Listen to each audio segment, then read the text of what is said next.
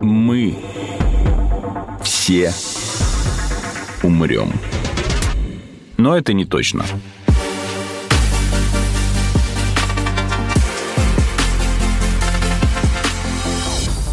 Здравствуйте, это подкаст «Мы все умрем, но это не точно», где мы с научной точки зрения изучаем, что готовит Земле и людям обозримое будущее. Меня зовут Артем Буфтяк, рядом со мной мой друг, коллега и соведущий Игорь Кривицкий. Это я. Игорь, вот скажи мне, что ты знаешь о химерах и хотела бы ли ты себе одну такую домой? А, ну, согласно греческой мифологии, Так. химера – это существо, скрещенное из четырех животных, причем крайне опасных, вонючих и очень неприятных в общении, поэтому нет, не хотел бы. Мгм. Ну, на самом деле, наверное, сегодня, да, ученые, если бы рассматривали этот миф, сказали бы, что, возможно, у греки что-то знали, раз у них получилось транс... Опа! Подловил тебя. Да, Ну, да, да. не Я, подловил. нет, я еле-еле, еле-еле заставил себя сказать правильно, потому что Да. я несколько дней переучил себя И читать вот не что трансгендерные животные. И самое главное, зачем? Зачем ученым менять что-то, да, в э, ДНК, например, животного? Вот, надеюсь, сегодня мы узнаем это. Пам-пам. Поможет нам в этом профессор Сколковского института науки и технологий, сотрудник Центра нейронаук и изучения мозга Юрий Васильевич Котелевцев. Юрий Васильевич, добрый день. Добрый день. Здравствуйте. Ну, если просто объяснять слушателям, то в чем смысл термина транс, Генный.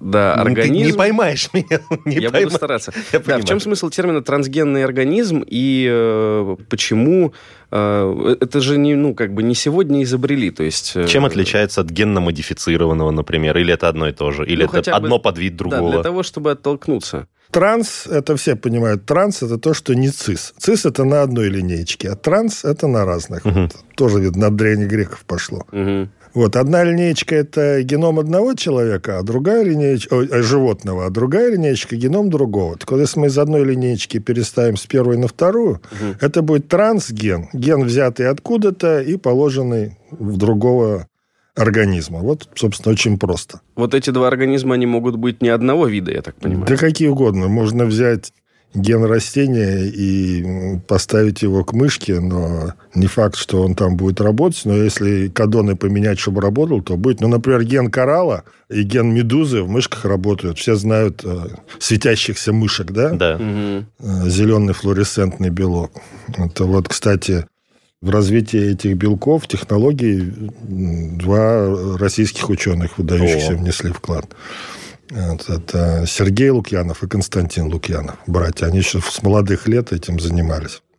Но вот три года назад уже дали за это Нобелевскую премию, вот, но, к сожалению, они в нее не вошли. Вот трансгенные животные такие с флуоресцентными Мгм. белками. Когда, откуда это все взялось, да?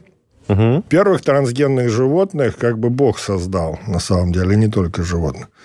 Потому что вирусы переносят гены. Э, Так сказать, есть такой горизонтальный перенос генов, и вирус может заразить один организм, захватить из него кусочек и перейти в другой организм и ему передать. В принципе, такое бывает. Некоторые значит, ученые даже считают, что это один из факторов эволюции. Мгм. Вот. э, Актуалочка. Ну, как бы да. Ну, то есть А, коронавирус вообще почему ничего себе. Но таким? коронавирус, Последний коронавирус, коронавирус не встраивается в геном. Мгм. Ну, да, да, справедливо. Вот, поэтому он вряд ли такое может сделать. И Есть, ну, я, так как у нас всего час времени, а не 10 часов, то я дальше мог бы на эту тему много рассуждать. Но значит, я факт- на вопрос отвечаю. А Тем был, э, когда началось. Значит, но реально-то, конечно, началось э, попозже, но вирус перенес в клетку, как бы осмысленно перенес вирус в клетку млекопитающего Рудольф Ениш, такой немецкий ученый, который всю жизнь проработал ну, в Бостоне. Вот, и его цитируют как открывателя, но неправильно, потому что определение трансгена еще то, что он должен передаваться по наследству. Мгм. Вы не просто из одной линеечки перенесли в другую, но эта линеечка должна быть в клетках либо в сперматозоидах, либо в яйцеклетках, чтобы потом это передалось по наследству. Мгм.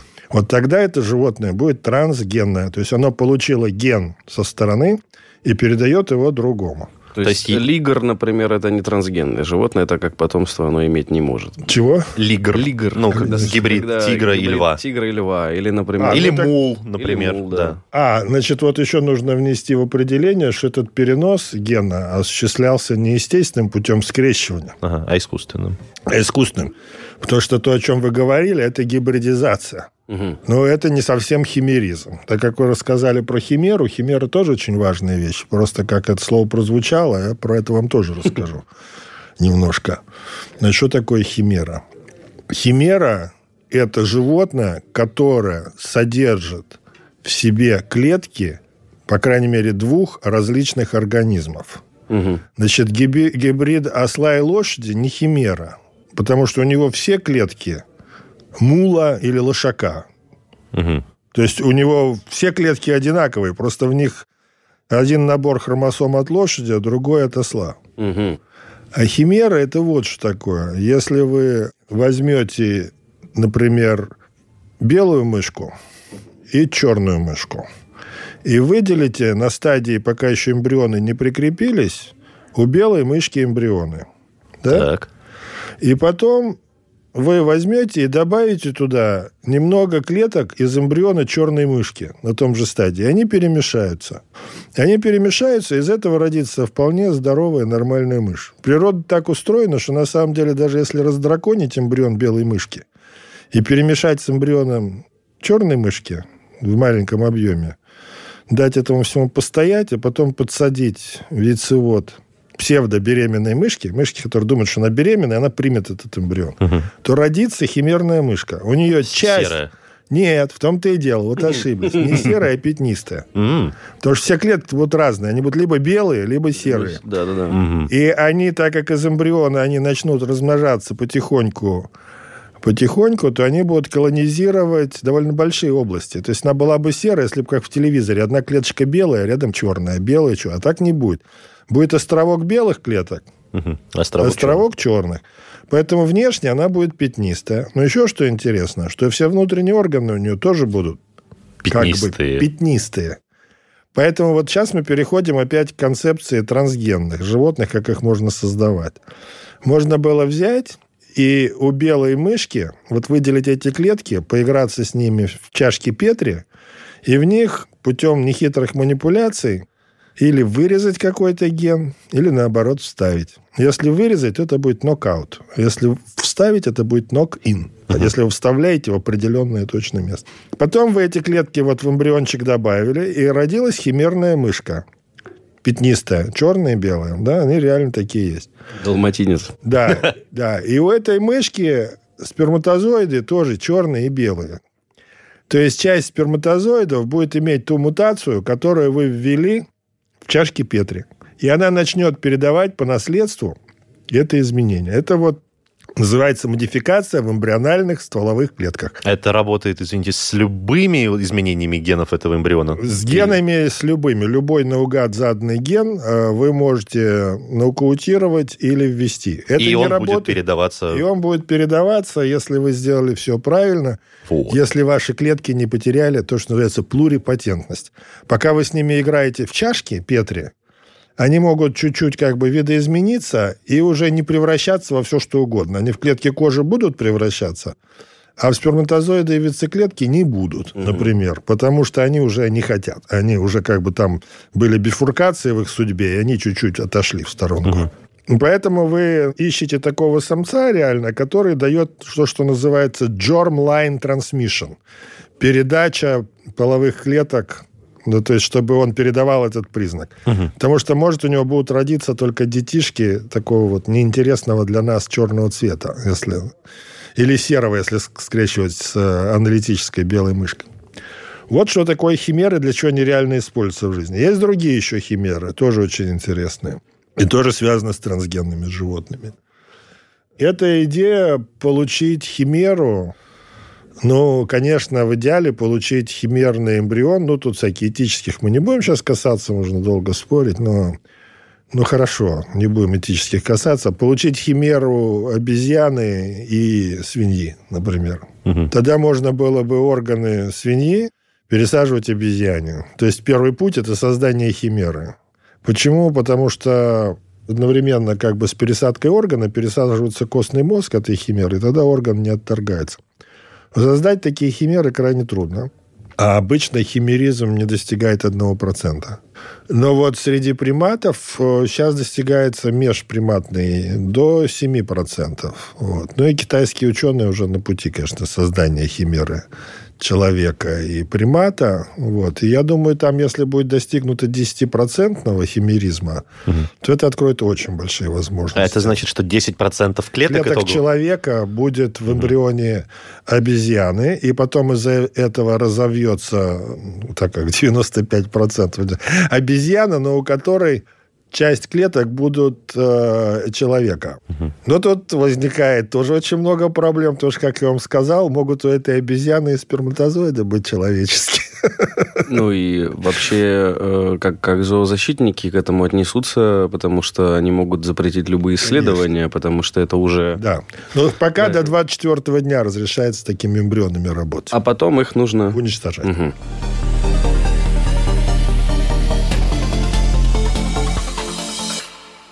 Пятнистые мыши это здорово, да. вот, но многие могут сказать, ну вот и что там ученые себе там мыши, делают мышь, типа, для да. того, чтобы развлечься, да, потом, не знаю, в шашки, в нарды играть этими мышами. А, вот э, пример такой, мне кажется, будет многим понятен. Ученые Белгородского государственного национального исследовательского института они что сделали? Они создали трансгенную мышь и в нее подселили клетки человека. Что самое интересное, эти клетки человека, они по- могут подсадить именно туда, куда м, требуется в определенные ткани. Например, там, в ткани легкого подсадить человеческие mm-hmm. клетки. То есть не в целом весь организм, а точечно. То есть мы будем э, знать, а, какие сколько-то процентов свиней будут человеком? Нет, это то, что вот Юрий Васильевич говорил, mm-hmm. что можно прям вот конкретно понять, да, да. что и куда. И значит, они могут еще и активировать эти клетки для того, чтобы тестировать вакцины против ковида. Слушайте, есть... а вы ничего не перепутали? Я боюсь, что вы сейчас вот подмену терминов сделали, и белгородским моим коллегам будет немножко не по себе от того, что вы читаете. У меня ощущение, что ты все-таки говоришь так, про пересадку... Пожалуйста. Гена. Это пересадка Ген. гена, а не клеток. Да, Артем. Вы так. слово «ген» заменили на слово «клетка», поэтому пошло а, все вообще в научную фантастику. Что, журналист, что хорошо. ли? Я бы это оставил, потому что это позволит объяснить как бы на разнице, что угу. мы можем... Если бы так, как вы говорите, было можно сделать, это было бы ура и очень здорово. Но пока этого сделать нельзя. Угу. Не получается. Нельзя пересадить клетку или ген? Да, клетки, потому да, что они отторгаются. То, что я минуту назад угу. сказал. Когда вы делаете химеру, эмбриону, в котором большинство клеток мыши, клетки человека совсем не по пути. И другие клетки их просто забьют, задавят и убьют. И там не будет клеток человека, ну, вообще. Ноль. Все клеток в эмбрионе. А вот них ген есть... подсадили. Что сделали? Подсадили ген угу. человеческий, который является рецептором SARS-CoV-2. Угу. Который ген называется ACE2. Angiotensin Converting Enzyme number 2. Вот это сделали. И поэтому на этих мышках, вы совершенно правы, можно изучать заражение вирусом этой мышки, вот они сейчас показали, сейчас статья в печати, я видел припринт.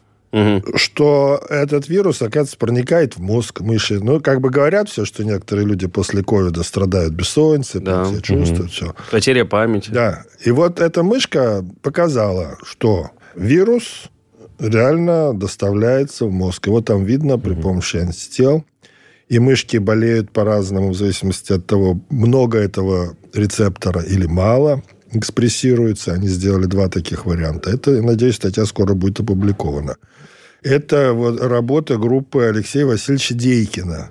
Это молодой человек, довольно еще, на мой взгляд. Он э, переехал в Белгород. Он вообще в Москве создал наилучший в России э, центр э, трансгенных животных. Вот. Mm. И не только мышей, там и крупные рогатые скоты, косы, и кроликов он умеет делать.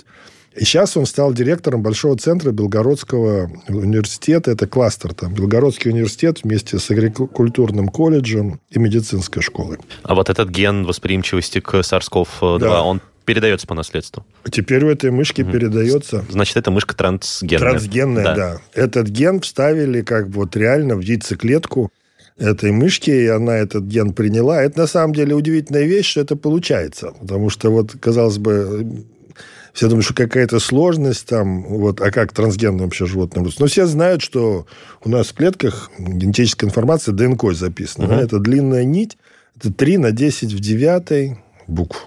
Ну, и там 20... О, человека так, а 20... как, как расшифровывается длинная нить из к ДНК. А ДНК как дезокси, а длинная нить хорошо. Длинная нить, это хорошо, да. Дезоксирибонуклеиновая кислота. Длинная нить, это хорошо. Ну вот, так вот, что оказалось, что эта нитка очень липкая. И она, кроме того, все время разрывается, сшивается, разрывается, сшивается. И вот если просто ввести туда короткий кусочек ДНК, который кодирует какой-то ген, то этот ген куда-то пришьется. Причем он вошьется еще в виде нескольких копий. Вот так устроен процесс просто починки ДНК. Вот. И это впервые вот реально так сделали в 80-м году примерно Франк Рудл, Джон Гордон в Ельском университете. Вот появилась первая такая трансгенная мышка. Где гарантия, что вот при такой пересадке гена он, не знаю, не разорвет э, какой-то кусок? Э, да. Который... Нет, гарантии да. нет. Значит, гарантии нет, но, как правило, вы, когда делаете это, вы вымываете примерно до сотни угу. оплодотворенных яиц. Угу. И из этой сотни оплодотворенных яиц рождается, ну, дай бог, 10 трансгенных мышек, которые вы генотипируете. А остальные просто по каким-то причинам не рождаются. Поэтому... Угу если он что-то порвет, то просто эта мышка не родится. Десять из сотни, это, как это я читал, результат. что это вообще очень, это, это еще очень повезет, если... Результат, ну, да. смотри, это иногда, нам, опять же... Иногда один из пятисот. Ого. А потом, то есть, хорошо, мы получили этого одного из 500. Какова вероятность, что дальше он начнет уже размножаться, и его вот... Э, да стабильное вот это... Если, если вот есть разные способы получения трансгенных mm-hmm. животных, сейчас мы говорим о инъекции в пронуклеус. Ну, пронуклеус – это вот когда яйцеклетка сливается с сперматозоидом, там mm. образуется пронуклеус. Потом... Перед зиготой вот получается да. клетка, да? Вот туда вводят этот э, трансген, короткий кусочек ДНК.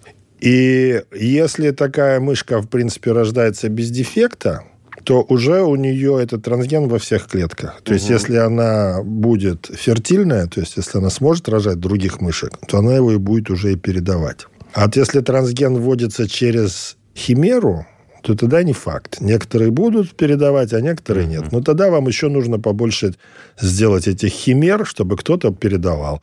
Ну, там в целом где-то одна из десяти тоже хорошо, если передает химера, а иногда одна из сорока. Это вот вы говорили, когда подсаживают Когда подсаживают клетки. Да. Когда в ядро... То есть вот есть два способа, грубо говоря, создания трансгенного животного. Это уколоть в, оплодотворенную яйцеклетку, прям капиллярчиком ввести. Угу. Это все видно под микроскопом. Вы можете, вот, товарищ слушатели, набрать на YouTube Generation of Transgenic Animals или Pronucleus Injection по-английски, а может и по-русски уже есть. И там масса фильмов на эту тему студенты снимают, которые сами это уже делают. Это первый способ. Второй способ – капиллярчиком потолще ввести клетки внутрь бластоциста. Это когда эмбрион в виде шарика, такого пустого шарика, а внутри уже там inner cell mass, прикрепленных немножко там сотни клеток. Угу. И вы туда добавляете 20-30 клеток, которые вы промодифицировали. Вот тогда родятся мышки-химеры, а они не все будут передавать. Угу. А те только, у которых гонады получились из клеток, которые вы подсадили, модифицированных. Вот, собственно, строго два способа. Цифры, которые вы привели, на самом деле очень хорошо показывают, почему далеко там до, не знаю, трансгенных или химерных людей, то есть чем пытаются пугать или поднимать этический вопрос, э, ну, когда говорят о применении технологий к людям, потому что, ну, то есть один из ста или даже один из пятиста, это, ладно, на мышках, которые там размножаются очень быстро, а как бы у людей это стрёмно. Ну, и причем я правильно понимаю, что чем ну, более высокоорганизованное и сложное животное, тем сложнее... Разные есть модификации. Мы сейчас говорили о внесении именно трансгена, чтобы он туда зашел, прилип и родилось вот животное да. трансгена. Но есть э, теперь манипуляции, которые ведут с большей вероятностью. Например, вот угу. все слышали про этот CRISPR-Cas9 технологию редактирования да. генома. Она идет со значительно более высокой вероятностью. Поэтому как бы есть довольно высокий шанс подсадив два обработанных эмбриона, получить одного эмбриона с модификацией. И если как бы это не хайп, то вот эта китайская девочка знаменитая, угу. у которой CD4 рецептор HIV, вроде это китайский манипулятор, говорит, что он его отрезал, вроде он не нужен как бы для чего-то а эта девочка никогда не заболеет HIV, потому что, ну, с меньшей вероятностью, потому что у нее нет вот этого рецептора вируса HIV. Поэтому как бы на людях это можно делать. И можно делать на приматах. Технически это осуществимо это, Это, так, в принципе, да. осуществимо. Другой вопрос, зачем это нужно, пока не угу. очень Угу. Понятно, потому что ну, можно, конечно, как бы там какие-то генетические дефекты удалять из семьи, но можно это другими способами достичь.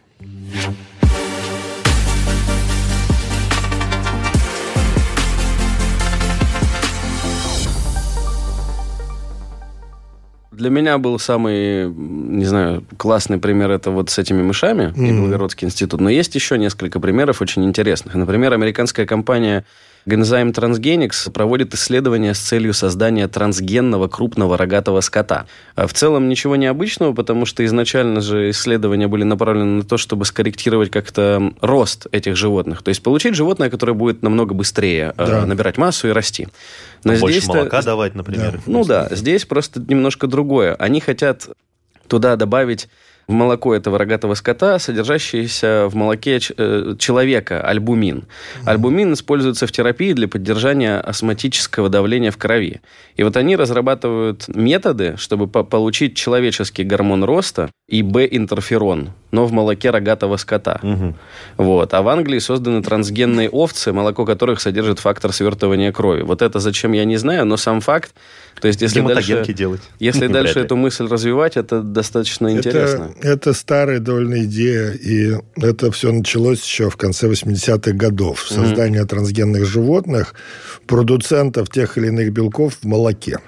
Вот. Но не вдаваясь в эту историю слишком далеко, mm-hmm. нужно сказать, что есть другие способы получения биологических молекул белковых не в молоке, которые значительно более эффективные оказываются. В принципе, mm-hmm. это все сделать можно, вот, но пока что другие способы. И, ну, может быть, сейчас к этому вернулись, потому что технологии как бы получше стали. Но, в принципе, принципиальной такой необходимости сделать э, животное, которое используется как биореактор для получения там, антител mm-hmm. или гормонов, в молоке нет. Для маркетинга, может быть, гуманизировать молоко, потому что, да, там вот говорят, что вскармливание женским молоком лучше, чем коровьим. Это можно гуманизировать, это молоко, наверное, да. А антитела все равно будет легче получать большим. другими способами. Я думаю, да. Там просто другие технологии с этим не надо возиться. Но я вам хочу сказать, что трансгенные животные нужны, настолько нужны, что просто, просто трудно переоценить их нужность. Потому что зачем они в первую очередь нужны? У нас э, примерно 75% генома, так сказать, темного. Мы не знаем вообще, что белки эти делают. То есть они есть, но... 6 вот... тысяч у нас аннотированных хорошо генов. Аннотированных? Из 20. Ну, про них известно, что это такое, угу. зачем они нужны. А 14 тысяч – это темный геном. А и мы не можем предсказать по структуре этого белка. Мы знаем его структуру, знаем, где он встречается. Вот, знаем, что произойдет, если его нокаутировать. Это уже нужно трансгенное животное. И тогда мы можем как-то понять, для чего он нужен. Вот. Затем нам нужно его где-то оверэкспрессировать, чтобы понять, какие процессы как бы он стимулирует сам. Поэтому вот главное, для чего нужны трансгенные мыши, для того, чтобы понять функционал генома. Потому что мы геном просеквенировали, а мы не знаем пока даже всех его участников, как они работают. Второе, как они взаимодействуют друг с другом. То есть тогда вам нужно вот брать две мутации, да, грубо говоря, и смотреть, а как они с друг другом бьются. Затем у человека есть э, на каждые тысячу нуклеотидов есть так называемый полиморфный нуклеотид. Вот, вот у меня А там в этом месте, а там у вас там Т или С. Да? Это вот называется полиморфизм. Это может быть в кодирующей части, как правило, не кодирующей, но все равно они оказывают, могут оказывать большое влияние на тот ген, который здесь находится, а может даже далеко лежащий ген через дальние такие взаимодействия. Поэтому задача стоит в том, чтобы изучить роль человеческих полиморфизмов в регуляции экспрессии генов.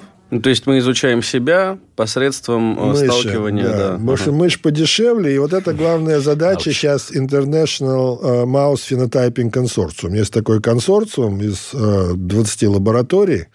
Россия, к сожалению, в него не входит, но ближайший это Словакия туда, по-моему, входит. Они создали уже примерно 12 тысяч нокаутных генов из 20, и в течение двух-трех лет они добьют до 20 тысяч. То есть mm. будет набор из 20 тысяч линий, ну или замороженных ЕС-клеток, или замороженных яйцеклеток, а какие-то важные будут размороженные, доступны. Это организация некоммерческая угу. для изучения всех этих генов. Вот, поэтому они как бы приглашают всех. Можно получить этих животных, но главное, чтобы было их как сюда доставить. Но это уже вроде работает, World Courier. И куда доставить? Чтобы был чистенький виварий, чтобы не зря вот тут это все. И вы, так сказать, на будущее столетие обеспечены работой по изучению того, как какие гены взаимодействуют друг с другом, и как это проявляется, если вы гуманизируете кусочек генома мыши, Затем, для чего нужны трансгены? Я самый важный. Говорю, это может быть даже не самое важное. А самое важное, для чего нужны трансгенные мышцы сейчас, это, я считаю... Ксенотрансплантация? Да, правильно. Это для изучения, как работают всякие иммунотерапии рака. Трансплантируют в костный мозг человека мышки, для этого берется трансгенная мышь с нокаутом ряда генов, так что она не отторгает эти uh-huh. клетки. Uh-huh. Вот, эти мыши уже созданы на Jackson Laboratories, их там полдюжины разных для разных экспериментов. Могут такие быть, что даже без облучения можно пересаживать человеческий костный мозг мышцы. Да, uh-huh. что То есть получается, что в мыши выключили те гены, которые бы отторгали человеческие. Да. Обалдеть. Человеческие клетки. Да-да-да, я понял. Генные клетки. Ну, то есть иммуносупрессию или да, генные да, устроили. Да, да, да. И этой мышки можно кусочек ткани, можно человеческое ухо. Там какая-то картинка есть на Ютьюбе, может, а, человеческое да, ухо да. там у мышки растет на спине себе. Это вот голые мыши как раз такой ужастик. Вот эти мыши для раковых исследований очень нужны. У нас есть отдельные линии, но не все. Джексон Laboratories, к сожалению, не хочет их в Россию поставлять, потому что двойное назначение – вот, ну, в смысле? Типа биооружие как-то можно на них разрабатывать? Ну, или что они имеют в виду? Нет, ну это же все, да. Ну, понятно, санкции. Оружие из-за всего можно сделать. Но, ну да, ну, а да, а что они имеют в виду тогда под двойным назначением? Я думаю, что это, скорее всего, э, радиобиология, защита от ионизирующей радиации или пересадка костного мозга бойцам, которые прошли там через... Ну, то есть военное применение. Вое... Да? Двойное применение, да.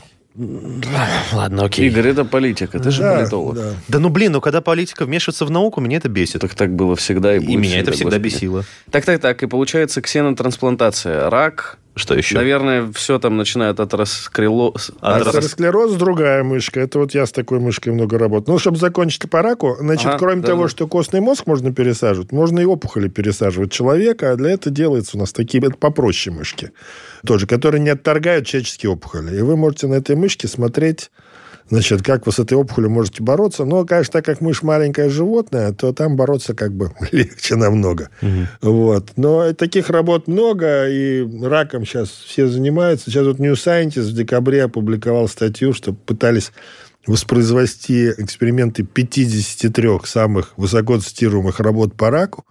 И 33 работы не воспроизвелись. Но это как бы о надувательстве. Это не о том, что мышки не работают, а то, что люди не Студенты, работают. так сказать, под стрессом, надо защититься, руководителю нужно диссертацию этого студента представить, и статью еще хорошую публиковать. Поэтому много как бы форджери, подделки, что называется, в статьях. Но То вот есть не ошибок, чем счит... а осознанных... Осознанных подделок или, ну, так сказать... Подгонки результатов. Подгонки, да. Но чем как бы хороши в то же время трансгенные мыши, что ее другой человек возьмет, и если она не работает в его руках, то он скажет, ну, парень, то есть вот здесь оно или есть, или нет. Поэтому я как бы вот в молодые годы еще очень хотел делать этих трансгенных мышей и сделал за свою жизнь несколько штук.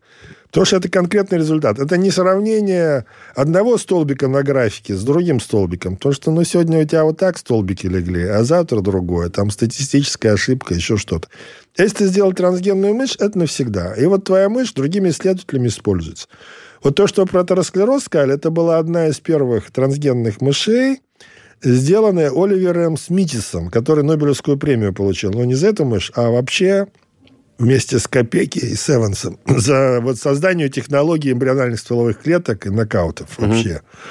Вот. И, значит, Смитис сделал эту мышь, которая страдает атеросклерозом. Он у нее вырезал динген, который кодирует белок, который э, сидит на частичке, э, значит, белок называется аполипопротеин Е, он как бы сидит на стенке молочного пакета, грубо говоря, в котором холестерин плавает по крови. Ну, холестерин плавает в таких маленьких пакетиках, да, mm-hmm. микрочастицах. Так. Он этот ген нокаутировал, и получилось, что эти пакетики печень перестала захватывать, потому что нет рецептора, за который схватить этот пакетик, да, нет этой ручки. И эти мышки стали накапливать холестерин в сосудах. Вот. И у них начинается атеросклероз. Угу. Вот. А я на основе его мышки сделал мышку, которая еще гипертензивная при этом, у нее повышенное давление – и у нее еще быстрее начинается атеросклероз, и забивается коронарная артерия, начинается сердечная недостаточность, э, желудочная. мышь.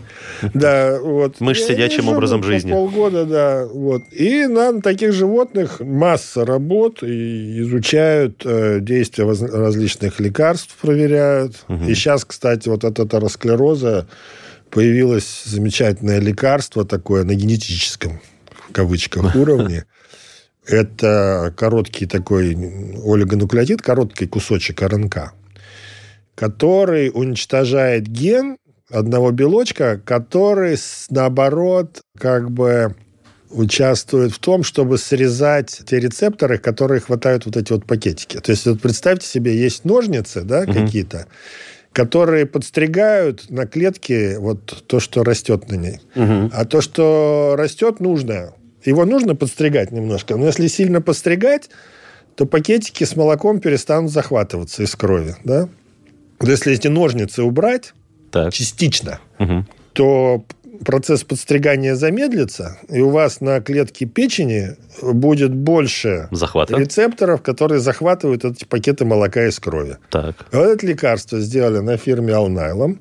И фирма Novartis его сначала купила, а потом продала в прошлом году. Вот, например, только английская медицинская National Health Service купила его за 9 миллиардов фунтов. Ого! А в Британии, вы должны понимать, у них бесплатное медицинское обслуживание на уровне даже вот лекарств. То есть там в аптеке, если врач прописал, вам лекарство выдается бесплатно. Угу. Если очень дорогое лекарство, конечно, тоже там есть проблемы, оно квотируется и так дальше. Но, в принципе, до сих пор пока бесплатная медицина. И вот они купили, потому что выгоднее купить, чем лечить людей тысячи и миллионы от инфаркта, инсульта. Потому что это экономический эффект посчитали. Да, да, О, да, да. Ну, и гуманистический, наверное, тоже эффект, но экономический, я думаю, тоже будет.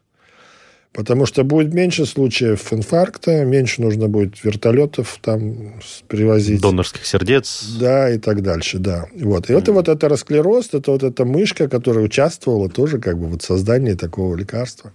Маленькое уточнение, пожалуйста. Вот это лекарство, которое замедляет, получается, состригание рецепторов, как вы да. назвали, это, хим... ну, это какое-то химическое воздействие, да? На а, если это вы хотите узнать, это вот какое воздействие. Называется это РНК-интерференция. Mm.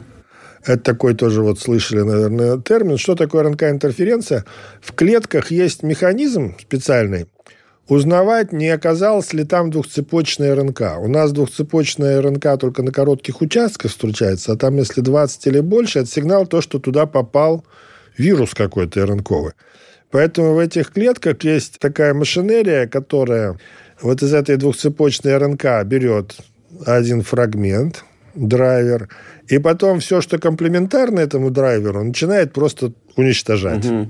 Все, Если, что с ним склеивается. Да, да, да. Если в клетку ввести химически синтезированный такой нуклеотид, эта машинерия его захватит, и в течение многих-многих дней, то есть от одного укола вот от этого э, лекарства, да, хватает на 2-3 месяца, чтобы снизить холестерин в крови. То есть один укол Вау. на 2-3 месяца. Потому что они долго живут. Там есть проблемы по доставке, но сейчас, конечно, это очень бурно развивающаяся химия нуклеиновых кислот там очень важную роль играет. И доставка. Самое главное, как модифицировать этот олигонуклеотид, как его запечатать, чтобы он пришел туда, куда надо.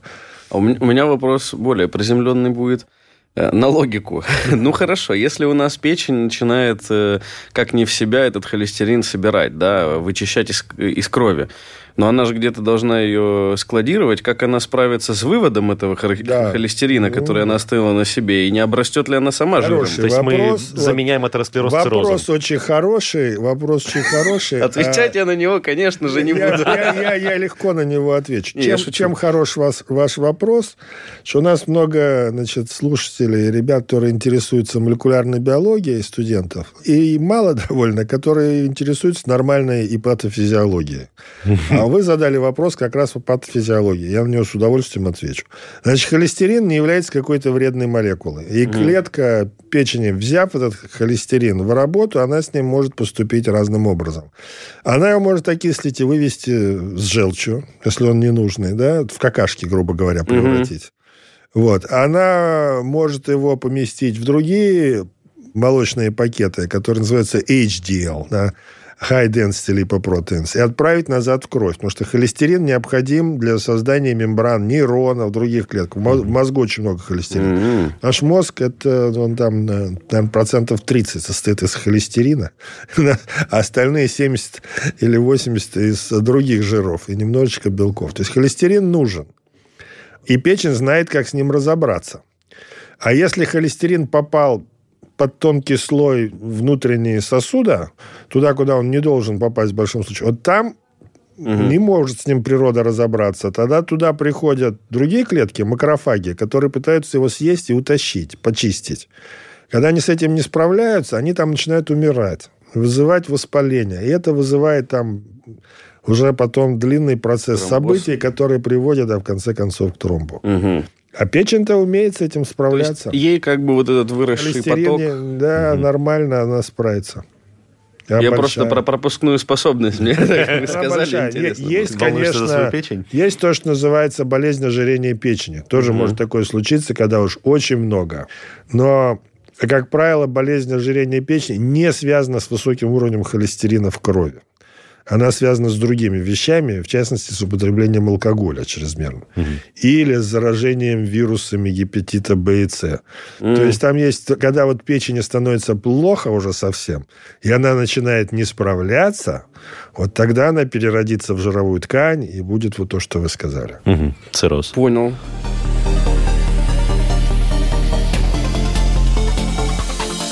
Мы все умрем.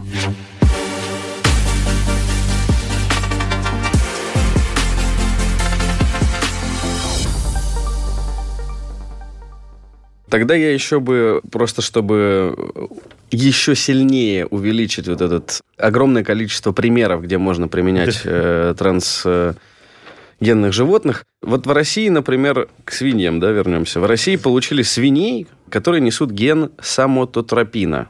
Соматотропина. Самототропина, да. И тут, насколько я понял, Стимулятор сопутствующие... соматического га- э, гормона роста. Да-да-да, э, они не отличаются. Получилось просто как интересно. Они в итоге по темпам роста от нормальных животных не отличаются от своих коллег-свиней. Но и- изменение обмена веществ сказалось на содержании жира. И они мало того, что... У них, короче, иммунная система укрепилась.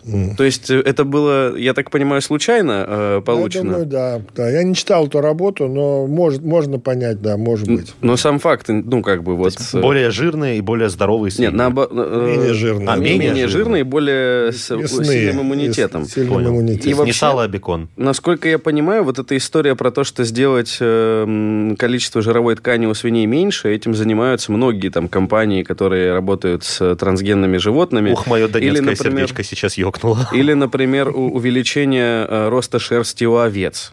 То есть вот это такие исследования тоже ведутся. То есть как-то модифицировать животных, чтобы они имели Придать более ярко выраженное, да, полезное Мгм. свойство для человека полезное именно. Значит, я о сельскохозяйственных не хотел бы говорить, потому что это вы лучше поговорите со специалистами на эту тему. Но я, как задали вопрос, я отвечу.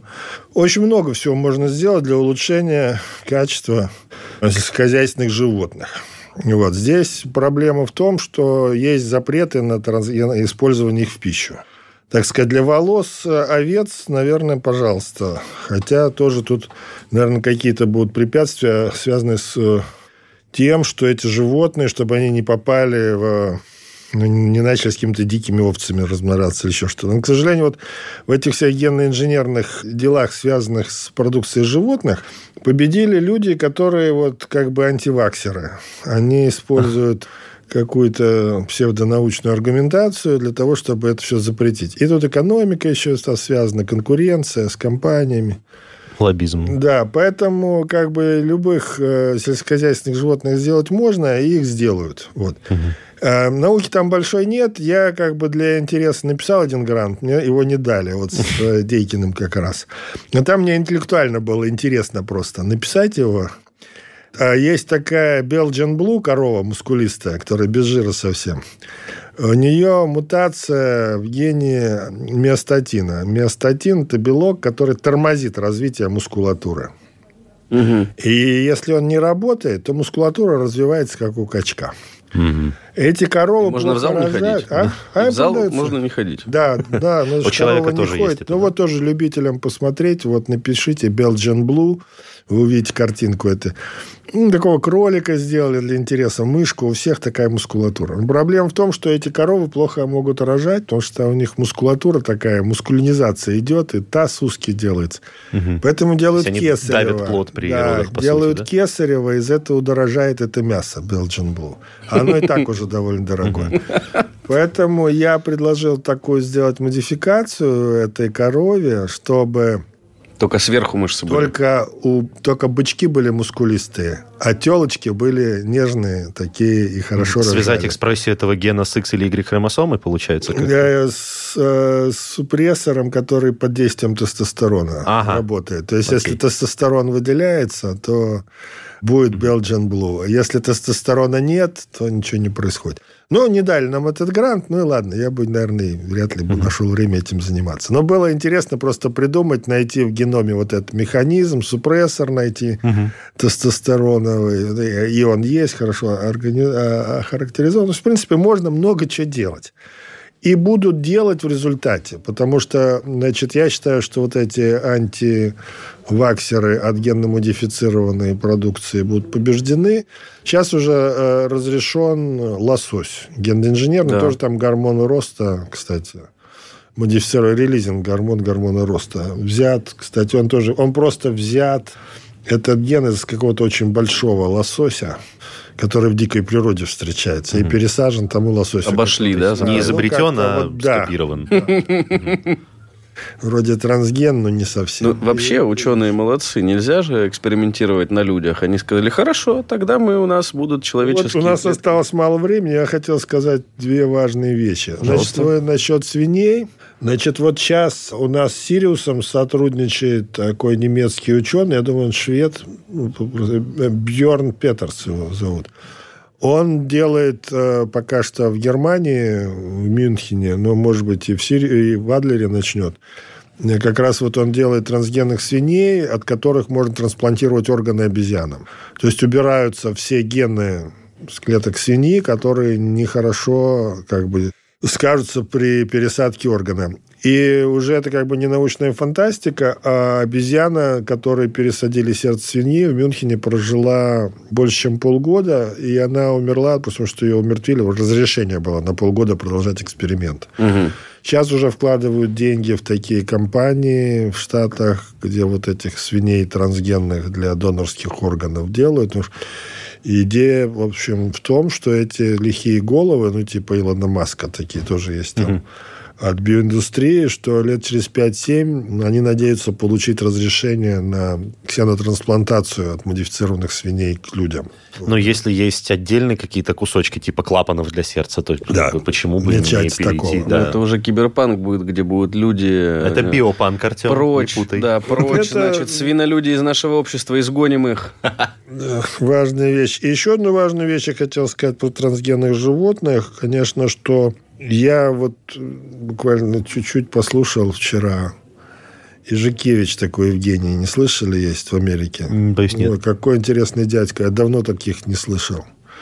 Ижикевич. Он толкует, он программист, уехал в 93 году. Моложе меня, наверное, лет на 10-15 еще в такой, в рассвете сил. Он программист с хорошим знанием как бы нейрофизиологии. Даже и не физиологии, его интересует вообще понять, что такое сознание. Угу, Причем это не чушь собачья, а это конкретный как бы такой, как вы говорите, молодежь, говорит, конкретный чувак. Внешне очень похож, вот мне показалось, на Сикорского. Такой mm. вот прям, если кто видел интервью Сикорского, посмотрите на YouTube. Конкретный человек. Может вертолет построить. Вот он хочет понять, что такое сознание. Вот понять, что такое сознание, будет невозможно без трансгенных приматов. Почему? Потому что нам нужно будет что-то убирать, что-то добавлять. Вот. И а смотреть, что получается. Вот Таким сейчас же уже есть две модели аутизма на обезьянах. Вот. И, значит, это как э, китайцы сделали, потом в Бостоне повторили, в MIT все то же самое. Ну, конечно, не говорят, что повторили, у нас лучше. Но чем была делеция известная, 21 хромосомы, там очень много генов теряется. Но в гетерозиготном состоянии одна хромосома нормальная, а на одной потерялись. А ну, фенотип такой, аутизм, замедленное развитие, угу. слабая речь.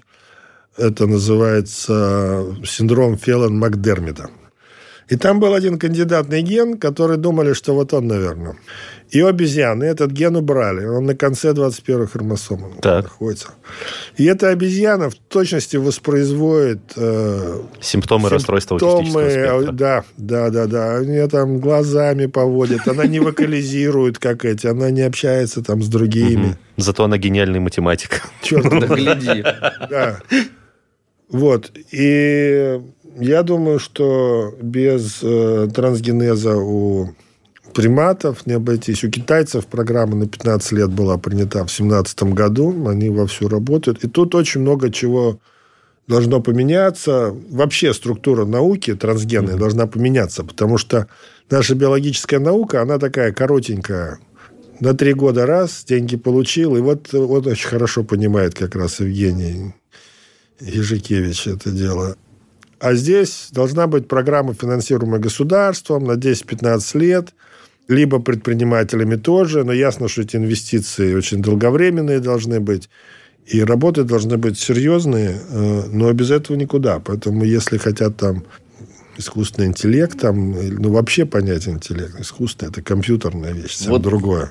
Нам ученые как раз-таки зайти говорят, да, что сам термин искусственный интеллект, он, ну... Это не про то. Не соответствует действительности. Да. Это алгоритм, но не да, более да, того. Да, да, да. Что ж, спасибо большое. Я единственное вот хотел просто коротко два исследования для того, чтобы еще сильнее спектр э, применения трансгенных организмов для слушателей расширить. Первое это то, что американские ученые проводили такое исследование, как бы им остановить размножение комаров. И в итоге пришли да. к тому, что вот э, они ген э, Бесплодие мужского комаров. Да, то есть если очень сильно упрощать, они один ген, с помощью одного гена превращают самок в самцов. То есть, соответственно, у них самки, которые рожают э, должны воспроизводить, да. они, да, оказываются бесплодны. И, и при этом они вот рассматривают, как э, в популяцию естественную этих комаров э, туда запустить mm. и Потому остановить. что самцы не кровопийцы, в отличие от самок. Да, да, да, в и этом самое тоже. интересное. И так можно будет остановить распространение страшных заболеваний, а да. а потом уже перейти и там Классная к работа лет пять назад, но тоже там были полевые испытания. Вроде бы это все работает. У меня как бы нет проблем. Но, есть, но мне кажется, там было сильное противостояние состояние этим. Уж как раз боятся, что вот изменять как бы, зеленые, изменить, да. изменит экосистему, как угу. это повлияет на другие виды. Разрешат им это делать или нет, непонятно. Но вообще очень оригинальная идея и угу. хорошая работа. Да, как бы не можем победить вирус, победим да, тех, кто его переносит. Да. Это же просто, это да. гениально. И второй момент это про российских ученых. Они первые создали постоянно светящиеся растения. То есть, э, при том, что вот люминесценция, она до сих пор там до конца не изучена, по крайней мере, как вот я читал, может быть, тут неправду пишет, но пишет, что не до конца изучено. Но суть в том, что создали растение, которое, правда, может э, светиться и при этом выдает очень... Освещать, да. Достаточно высокую яркость. И я просто, когда вот шел сегодня на запись, думал, вот представляете, там пройдет 10-30 лет, и у нас вокруг трассы будут высаживать деревья, которые ночью светятся. Это, во-первых, а, экология, потому что мы, ну, это биологическое mm-hmm. растение. А во-вторых, экономия на ресурсах. Ну, можно будет намного сильно снизить там затраты на производство электричества. Или на окно себе ты вешаешь не гирлянду, а букетик высаживаешь на Новый год. Красиво ну, например, же. это же просто... И это вот маленькие-маленькие-маленькие применения вот этой Я думаю, огромной... там квантовый выход этого свечения такой, что вы как бы видите, что оно светится, но вряд ли оно светит ваш путь. Да, это Ну, хоть как Я что-то про это слышал, но невозможного нет, вопрос только насколько ярко. То есть там ну, ну, ясно, что она не сможет давать такую силу света, как дает неоновая лампа, но просто там столько энергии нет. Угу. Ну, может, придумают это облучать накоп... это, это, э, это фосфоресценция, это что? Это накопленная энергия. Угу. То есть, это то, что у вас на даче, если есть там вот эти, знаете, в землю втыкают, да. которые угу. днем там накопили, а ночью они светятся, а утром они уже гаснут. Ну, вот такой силы света, наверное, растение, конечно, может создать. А там, чтобы оно светило как прожектор, вряд ли. Ну, у нас все равно многие дороги вообще не освещены, да, электричество не подведено, поэтому так будет намного лучше. Ну, хорошо, если это привлечет к делу создания трансгенных э, животных и растений, то я готов поддержать проект по освещению дорог. Спасибо. Напоминаю, что у нас сегодня был Юрий Васильевич Котелевцев, профессор Сколковского института науки и технологий, Центра нейронаук и изучения мозга. Спасибо большое, Юрий Васильевич. Было очень интересно. Может Вам быть, пару спасибо. слов тем, кто из наших слушателей думает, куда пойти учиться? Именно по этой специальности. Хорошо, да. Вот если совсем молодые слушатели, я вас призываю вот к такому действию. Вы подойдите к своим учителям и спросите, а как мне попасть в Сириус? Что я должен сделать, чтобы попасть в Сириус? Если ты учишься там в шестом, седьмом, восьмом классе, то ты еще можешь как бы подготовиться, выиграть Олимпиаду какую-нибудь районную или получить хорошие оценки. И там вот 9, 10, 11 класс собираются замечательные ребята. Я вот оттуда приехал, сейчас прочитал им лекции. Три дня читал по две пары. Очень умные дети. Я им советовал поступать либо на медицинские, либо на хорошие биологические факультеты. Там в МГУ есть два или три биологических. Классические, там биомедицины и генной инженерии. В Питере хорошие тоже биофак, в Новосибирске. Больше всего я советую поступать в медвузы, потому что кого не хватает у нас в России, это людей с медицинским образованием, которые занимаются исследовательской работой в лаборатории не оставляя своей медицинской практики. Вот таких людей у нас мало, почти нет. Связано было с тем, что нужно было много врачей готовить. Угу. У нас медицинские факультеты отделили от университетов, стали готовить там врачей, а вот сейчас похватились, а во всем мире врачи готовятся в университетах обычных и слушают там курсы рядом с биологами, химиками, физиками. И потом многие из них возвращаются в университеты. Но сейчас вот это меняется. У нас первый метод, второй метод вполне соответствует. Вот, хорошее образование. Там можете не только врачом стать, а врачом-исследователем, угу. когда его закончите. Спасибо за совет. Услышимся через неделю. Спасибо. Пока. Вы слушали эпизод подкаста «Мы все умрем», но это не точно. Слушайте эпизоды там, где вам удобно. Например, в приложениях Apple Podcasts, Google Podcast, CastBox или SoundStream, а также на Яндекс Музыке или на Spotify. Комментируйте – и делитесь с друзьями.